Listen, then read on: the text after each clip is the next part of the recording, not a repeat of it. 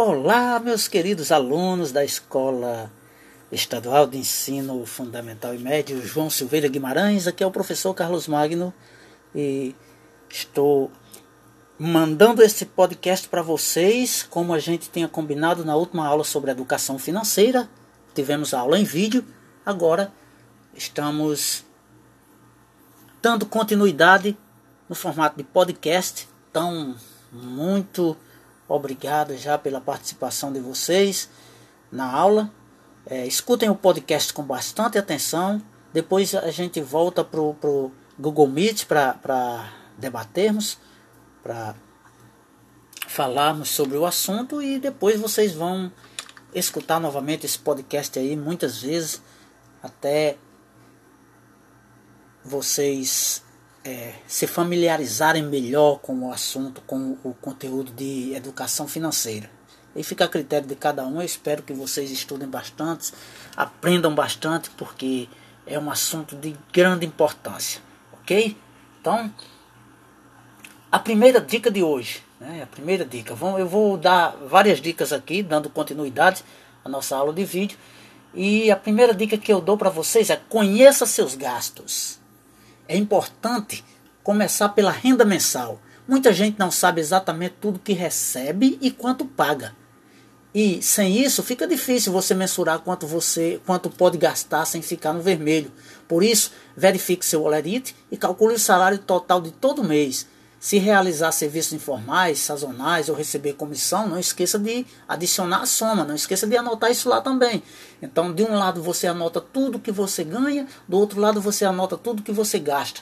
E aí você vai poder fazer um planejamento melhor. Leve em conta especialmente o valor líquido do salário, ou seja, o dinheiro que sobra depois de ter algumas tarifas descontadas do total, como impostos, por exemplo. Assim você sabe exatamente quanto, pode gastar. Liste também os gastos fixos, como conta de luz, água, de condomínio ou aluguel. Não deixe de repensar os, os custos variáveis, como academia, serviço de streaming, como Netflix, que vocês usam muito, ou idas a restaurantes, se eles prejudicarem suas finanças e seus planos futuros. Tem que revisar isso aí. Viva com menos dinheiro do que você ganha. Isso é muito importante. Sobre isso, a administradora e consultora de educação financeira Lauda Melaragno, a gente já falou dela, afirma: Uma das primeiras dicas que eu dou é começar gastando menos do que recebe. O ideal é comprometer apenas 30% da sua renda mensal com dívidas de acordo com a recomendação do Banco Central para conseguir pagar as contas essenciais sem aperto. Difícil, né? Isso aí, mas é importante se cumprir essa etapa. Um dos principais exercícios da educação financeira envolve uma regra que pode direcionar melhor seu dinheiro. Funciona assim: do 100% do seu salário, você deve destinar 50% para gastos fixos, conta de luz, água, por exemplo, 30% para gastos variáveis, como lazer, por exemplo, 20% para investir nos seus sonhos. Mas isso não precisa ser um padrão, afinal as pessoas têm compromissos financeiros diferentes. Se você é casado e tem filhos para criar, gasta mais do que alguém solteiro, como é a maioria do, de vocês aqui. Definir objetivos e metas, isso é importante demais. O que é mais importante para você no momento? Tem algum sonho que envolve muito dinheiro? Depois de ver como está a sua situação financeira atual, você precisa definir onde quer chegar. Para isso, pode projetar planos de curto, médio ou longo prazo. Por exemplo, um plano a curto prazo, de seis meses a um ano, viajar nas férias. A médio prazo, de dois a cinco anos, comprar um carro à vista. A longo prazo, seis e dez anos, comprar a casa própria. Então, muita gente pensa nessas coisas, tenho certeza. A partir da criação de metas, você aprende a controlar melhor as despesas. Afinal, com um objetivo maior, como comprar uma casa ou fazer uma viagem internacional, fica mais fácil deixar o impulso das comprinhas de lado, não é verdade? O planejamento financeiro é muito importante para isso. E nessa parte entra desde a lista do supermercado para não comprar em excesso até a previsão de quanto você irá gastar na próxima viagem. Inclusive, estipule um valor máximo para cada despesa e evite extrapolar.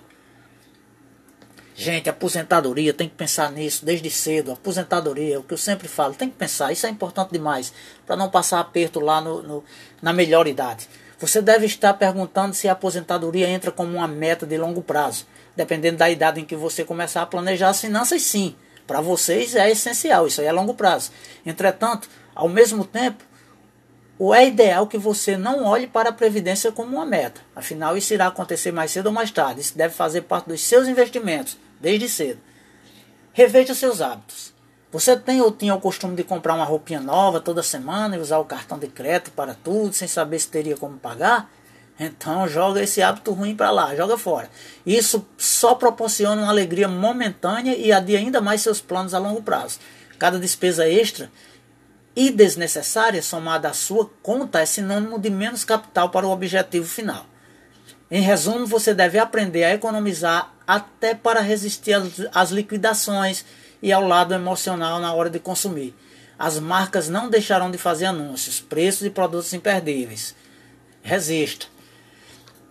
Reserva de emergência. Hoje a situação financeira pode estar boa, mas amanhã não. A economia brasileira costuma variar bastante e mesmo que você controle o dinheiro, é importante ter uma reserva para algum acontecimento inesperado. Pode precisar de capital para uma cirurgia, para aposentadoria e também ninguém sabe se sempre terá um salário ou faturamento para contar. Por isso, crie uma reserva equivalente a menos, pelo menos três salários para evitar empréstimo com juros altos. Poupar dinheiro. Para além de criar uma reserva de emergência, poupar dinheiro é um hábito que pode te fazer, te trazer inúmeros benefícios, como a possibilidade de investir, por exemplo. Mas vale lembrar que antes de movimentar seu dinheiro, é importante criar o hábito de guardá-lo e se planejar para compromissos financeiros de longo prazo. Pesquisa, gente, pesquisa, pesquisa é importante, pesquise sempre. Não é porque aquele celular está em promoção ou o gerente do seu banco ofereceu um empréstimo aparentemente barato que você vai topar de primeiro. Um dos principais para a maturidade da sua educação financeira é criar passos para evitar despesas excessivas. E mesmo ser enganado, pesquisar preços, qualidade do produto e reputação de cada empresa. Hoje em dia você pode fazer isso pela internet, inclusive verificar sites como o Reclame Aqui, onde muitos consumidores deixam comentários sobre sua experiência com a instituição. Além de checar a razão social e o CNPJ da empresa para ver se existe mesmo e evitar fraudes. Além disso, é possível contar com os sites de busca para informar cada vez mais seja por artigos como esse ou por conteúdo audiovisual, certo? Oitava dica aqui: não tenha vergonha de falar sobre dinheiro. Se você divide sua renda com um companheiro, filhos e sabe que suas finanças estão prejudicadas, deixe isso claro. O melhor é colocar a mão na massa e trabalharem juntos para sair dessa. Até porque você pode ficar muito pressionado por ter de tomar todas as decisões sozinho. Também é importante ter humildade para aprender com quem já passou por isso e com consultores especialistas em finanças. Fuja das dívidas caras. Imprevistos acontecem, acontecem e em algumas situações é necessário solicitar um empréstimo. Se esse for o caso, que seja uma dívida barata. Evite dívidas caras e tóxicas, como cartão de, cartão de crédito e cheque especial. Existem opções muito melhores, como consignado e alguns empréstimos com garantia. Uma dívida é boa quando tem taxas baixas e quando é realizada com cautela. Veja se a parcela cabe no seu bolso e insira o pagamento no seu planejamento. É, registre seus gastos, anote seus passos financeiros, é um dos primeiros degraus para dominar de verdade seu dinheiro. Anote tudo, como foi falado lá no início, tudo. Note tudo, tudo que entra, tudo que sai, isso é importante. Investimento, quando você pensar em investimento, já imagina aqueles milhões de reais na bolsa de valores? Não, né? isso não. É coisa pequena também. É, fica tranquilo, porque hoje em dia é possível aplicar em diversas linhas e colocar quantias mais baixas do que imagina. Só precisa encontrar uma modalidade que se encaixe no seu perfil de investidor. Renegocie dívidas quando tiver, procure renegociar. Imprevistos acontecem em todo mundo, né? Então, por isso, se você entrou em um ciclo de endividamento por não conseguir arcar com todas as dívidas, uma dica importante é considerar o refinanciamento das suas dívidas. Sempre negociando, né? sempre negociando. Jurinho lá embaixo, juro baixo. Pense a longo prazo. Mudar a mentalidade financeira passa pela abertura de horizontes sobre até onde o seu dinheiro pode ir. Você trabalha com o seu salário apenas para os custos do mês ou se planeja para os objetivos de longo prazo, além de criar reservas e poupar, ter uma projeção sobre os, o que o seu dinheiro pode fazer por você, para além de atravessar um mês vai te fazer chegar a novas possibilidades para aplicá-lo, pode ter certeza. Evite gastos invisíveis. Os gastos invisíveis são aqueles que você não para de não para para refletir antes de consumir. Seja aquela corrida particular por aplicativo que vai ficar quase o mesmo preço do ônibus, ou aquela peça, preguiça de cozinhar que faz com que você peça comida via delivery todo dia.